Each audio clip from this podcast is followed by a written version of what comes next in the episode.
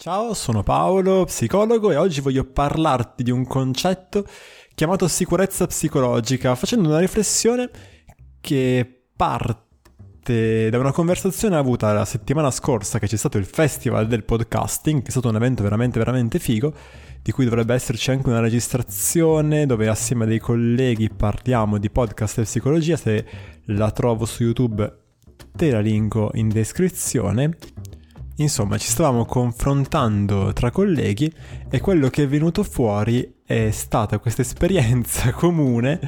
eh, di aver detto eh, un qualche cosa, no? Su un episodio del podcast piuttosto che su una storia di Instagram, eh, piuttosto che ad un evento e aver subito no, quella che comunemente viene chiamata eh, shitstorm, cioè il ricevere una quantità di messaggi, in questo caso, no? nel caso dell'online, da parte a volte, anzi spesso, di colleghi eh, o comunque da parte di gente sostanzialmente sconosciuta che andavano eh, dall'insulto alla minaccia vera e propria dal ma come ti permetti di dire una cosa simile in pubblico fino al ti faccio radiare dall'ordine. Insomma, tutti messaggi però accomunati da questo sentimento fortissimo no? di rabbia e frustrazione proveniente dall'indignazione sentita di fronte al messaggio espresso, oltre che di una sostanziale, to- sostanzialmente totale assenza di contenuto. Cioè non mi stai dicendo esattamente, no? Che cosa secondo te non andava in ciò che ho detto, ma semplicemente mi stai appunto insultando, minacciando. E questo episodio vorrebbe essere invece un invito no, a quella che viene chiamata in psicologia del lavoro sicurezza psicologica, un concetto in realtà eh, che può essere espresso in qualunque ambiente, che si tratti di un ambiente familiare, di te con i tuoi amici, ma anche appunto in un ambiente di creatori di contenuti online, di colleghi, piuttosto che il luogo dove pratichi sport, per dire. La sicurezza psicologica è quella idea per cui io percepisco sostanzialmente di poter ad esempio porre una domanda senza venire considerato un idiota perché la domanda è troppo stupida, no? Magari sono nuovo in quel luogo, ci sono tante cose su cui ho dei dubbi e mi viene da chiedere, ecco, c'è sicurezza psicologica se io sento di poterlo fare senza per questo venire castigato oppure no, la possibilità di commettere piccoli errori, certo che se fai dei casini allucinanti posso anche capire l'incazzatura, ma eh, a parte gli scherzi, commettere degli errori mm, dopo i quali certo che si riceverà un feedback, ma sarà un feedback appunto sul comportamento e non sulla persona, un feedback il più possibile eh, esente da quella carica emotiva a cui facevo riferimento prima e privo anche eh, di sarcasmo. Se io dico ad esempio che non lo so, la concezione freudiana di inconscio mi convince poco perché presuppone eh, una visione dell'uomo come appunto risultato delle dinamiche interne eh, delle quali non può essere consapevole, tantomeno controllarle in qualche modo, eh, potrei sicuramente scrivermi e dirmi guarda, secondo me forse hai una visione un po' ristretta di quella che è la teoria di quest'autore, confrontiamoci volentieri, eh, ma come andremo a vedere non hai il diritto di mandarmi un messaggio magari vocale dove cominci a dire ecco ci fai sembrare tutti dei trogloditi idioti ma non ti rendi conto che così butti merda sulla nostra stessa professione? E via così questo ovviamente era solo un esempio inventato, ma che serve a dare l'idea di ciò di cui sto parlando in questo episodio. il concetto di sicurezza psicologica mi sta particolarmente a cuore proprio perché è uno no, dei fattori, se non uno dei più importanti, ehm, che favorisce la diversità di pensiero e in quello che faccio, sia come psicologo che come podcaster, questa diversità di pensiero è estremamente importante. Come creatore di contenuti, perché l'alternativa è quella di tagliare fuori tutti, passatemi il termine, eh, i timidi, tutti quelli che temono di fronte a una reazione così eh, dirompente no? di quello che è il potenziale pubblico, eh, di non farcela, di eh, subire dei danni emotivi personali troppo grandi da gestire. Inoltre eh, la mancanza di sicurezza psicologica è problematica eh, nella creazione di contenuti perché porta a una loro uniformità. Se io temo, no? Nel momento in cui tiro fuori anche solo un pochino la testolina dal mio posto sicuro, dalla mia tana, e questa mi venga mozzata, eh, produrrò solamente contenuti che so non essere scomodi per nessuno e questo è il modo certo di produrre contenuti che non servono a nessuno. Eh, mi vengono in mente eh, tutti quei contenuti uguali eh, che spesso vedo portare da persone che fanno il mio stesso lavoro sul narcisismo inteso ovviamente non come ah, c'è qualcuno che sta martellando quindi se sentite martellare mi dispiace ma non posso farci nulla. Comunque dicevo, narcisismo inteso non come ovviamente disturbo di personalità narcisistica con tutti eh, i tecnicismi del caso, ma come eh, persona totalmente assorbita da se stessa eh, con la quale relazionarsi è orribile e che magari ti ha fatto perdere anni e anni della tua vita, insomma, questa cosa che un po' gira e che va molto di moda e che non metti in dubbio ti porti anche qualche soldino, no? Oppure no, questa uniform- uniformità porta alla produzione di tutta una serie di contenuti che potremmo definire eh, di stampo consolatorio che a mia personale opinione sono pericolosissimi, cioè scappa da quello che ti dice stai bene così come sei, personale opinione. Eh, tutti quei contenuti che deresponsabilizzano la persona e attenzione qua non sto parlando di colpa no in senso cristiano ma semplicemente deresponsabilizzano la persona per la situazione in cui si trovano anziché eh, come dire, mostrare a chi ascolta, a chi, a chi segue il contenuto che esiste un'altra strada verso no? un'esistenza che sia più appagante e più piacevole e che forse se eh, si muove in quella direzione lì, magari con l'aiuto di una persona competente, può eh, veramente, veramente vivere meglio come psicologo invece eh, la sicurezza psicologica sia un po' ridondante, vabbè pazienza, è, è essenziale proprio perché la sua mancanza porta a vedere con sospetto ciò che fa il collega,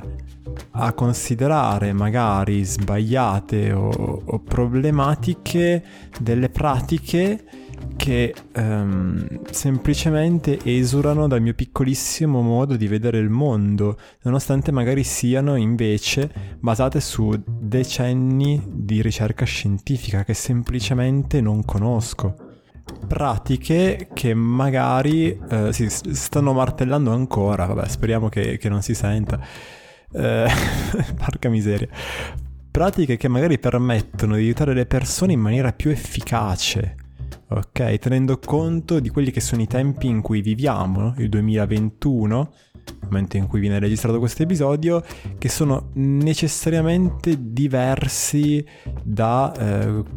anche solo qualche decennio fa. Eh, basti pensare alle possibilità offerte da internet e da come ancora molti vedono con sospetto eh, la consulenza fatta online che invece le ricerche scientifiche ci dicono funzionare uguale, uguale,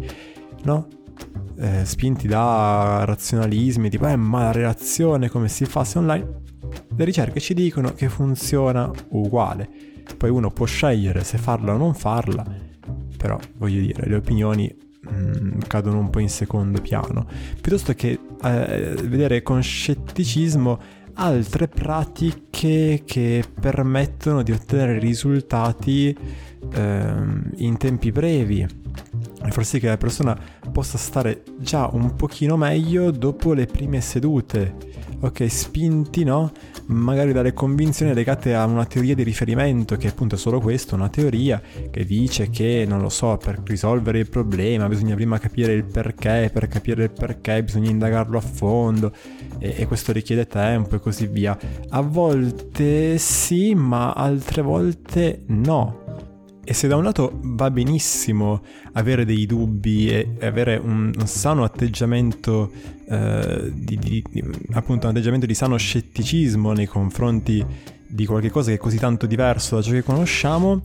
eh, la conseguenza a questo sentimento dovrebbe essere l'approfondimento, la curiosità di cercare di capire e non l'aggressione verbale, la minaccia, piuttosto che eh, cose che ho visto fare, mh, mm, st- intrighi sotterranei che avvengono no? all'interno di gruppi su social network che poi sfociano in delle denunce, che poi ovviamente eh, portano a un nulla di fatto, ma intanto per chi li riceve è una gran rottura di coglioni, passatemi il termine, e, e anche fonte di preoccupazione perché magari si dice ma avrò veramente fatto qualche cosa di male, avrò veramente fatto qualche cosa di sbagliato, quando in realtà ehm, no, è semplicemente eh, che queste persone anziché cercare un aperto e sereno confronto hanno deciso di utilizzare la violenza. E qui veniamo all'ultimo punto, ossia che ehm, lo sviluppare una capacità di confrontarsi in maniera sana, quindi non spinti da sentimenti, di indignazione, di rabbia e così via, ma dalla volontà di un confronto, di capire che cosa l'altro eh, stia effettivamente combinando ehm, che cosa effettivamente pensi e sviluppare il, quell'atteggiamento di sicurezza psicologica di cui abbiamo parlato fino adesso sia per me una questione anche etica. Che cosa intendo con questo? Che per come la vedo io, eh, fare il lavoro che faccio, ma anche più in generale essere un adulto, mm, significa provare almeno a tendere a diventare quella persona che magari avresti voluto incontrare quando in passato eh, ti sei ritrovato in difficoltà e non avevi gli strumenti necessari per affrontare quella situazione. E per come la vedo io, quella persona lì, no, la persona che avrei voluto incontrare in passato in un momento di difficoltà, non è di certo una persona che scarica la propria frustrazione eh, su uno sconosciuto ignorando il fatto no, che potrebbe fargli del male. Perché in fondo, insomma, che ne sai di quello che sta vivendo quel tizio in quel momento? Che ne sai che il tuo messaggio pieno di rabbia non va in realtà a rompere un equilibrio eh, che magari è fragile e che la persona mantiene con fatica? uno dei motivi per cui mi piace tanto parlare e insegnare la comunicazione assertiva, o chiamata anche altrove comunicazione non violenta, è che secondo questi modelli um, ciò che tu provi in risposta a qualcosa che tu osservi o che accade è cosa tua. E che se da un lato va benissimo provare quei sentimenti proprio perché dicono qualche cosa di te, del fatto, ad esempio, che non ti vada bene una certa situazione o il comportamento di una persona nei tuoi confronti, o che qualcuno che porco il cazzo ha fatto un corso di due settimane vada in giro a dire che gli psicologi non sanno fare un tubo e che lui invece è bravo perché lavora sulle risorse, ok, senza fare nomi e cognomi. Dall'altro non hai il diritto di sfogare questo sentimento sulla persona che hai davanti. Può essere, attenzione, questi, sens- questi sentimenti possono essere un forte motore a un'azione virtuosa, che però necessariamente richiede che queste emozioni siano eh, canalizzate e non che si agisca in reazione ad esse. Una volta riacquisito il controllo di me stesso,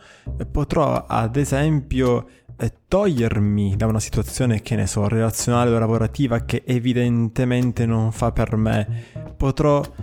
scegliere di non avere nulla a che fare con una certa persona proprio perché con essa il dialogo è impossibile. Oppure potrò aprire un dialogo rivolto a una negoziazione di qualche tipo in modo da non fare la prima cosa che mi viene,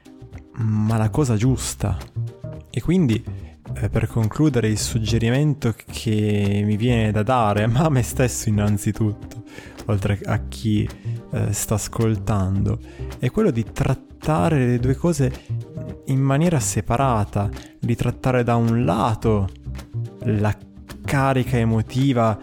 eh, che mi prende nei, nei, momenti in cui mi ritrovo sostanzialmente di fronte a qualcosa che mi fa incazzare. E come si fa a fare questo? Un po' come faceva eh, Lincoln, il presidente americano, che si dice scrivesse diverse lettere dove faceva sostanzialmente dei dissing pazzeschi nei confronti di avversari o, o piuttosto che collaboratori che non lo soddisfacevano, che poi non inviava mai eh, si è ritrovato a fare questo perché, se non erro, se non confondo due aneddoti diversi, ma non credo, in passato scrivendo una lettera e spedendola ha trovato la persona sbagliata che gli ha detto va bene, vieni che facciamo un duello. e sarebbe meglio imparare a gestire le proprie emozioni prima di trovare questa persona. E aneddoto a parte, in realtà la scrittura no, dei propri pensieri, delle proprie emozioni è uno dei modi, una delle tecniche più efficaci in assoluto. Scrivere delle lettere dove vorresti far fuori, insultare,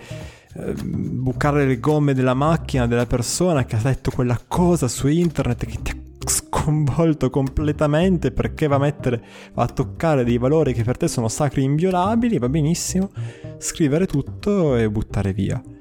E poi solo dopo iniziare una conversazione con quella persona, proprio perché hai assolutamente tutto il diritto di confrontarti, di fare domande, di esprimere un dubbio, ma nessuno di aggredirla. Ok, questo è anche vero legalmente, tra l'altro. È una questione che mi sta particolarmente a cuore. Eh, se dovessi dirlo in due secondi, perché sostanzialmente la, la violenza mi sta sulle palle, ok? Per riassumere un po' tutto l'episodio. Violenza che, come diceva Camus, nella, non lo sto pronunciando giusto, ma insomma pazienza, nella peste deriva non tanto dalla malvagità delle persone quanto piuttosto dall'agire spinti dalla convinzione di aver già capito tutto dell'altro.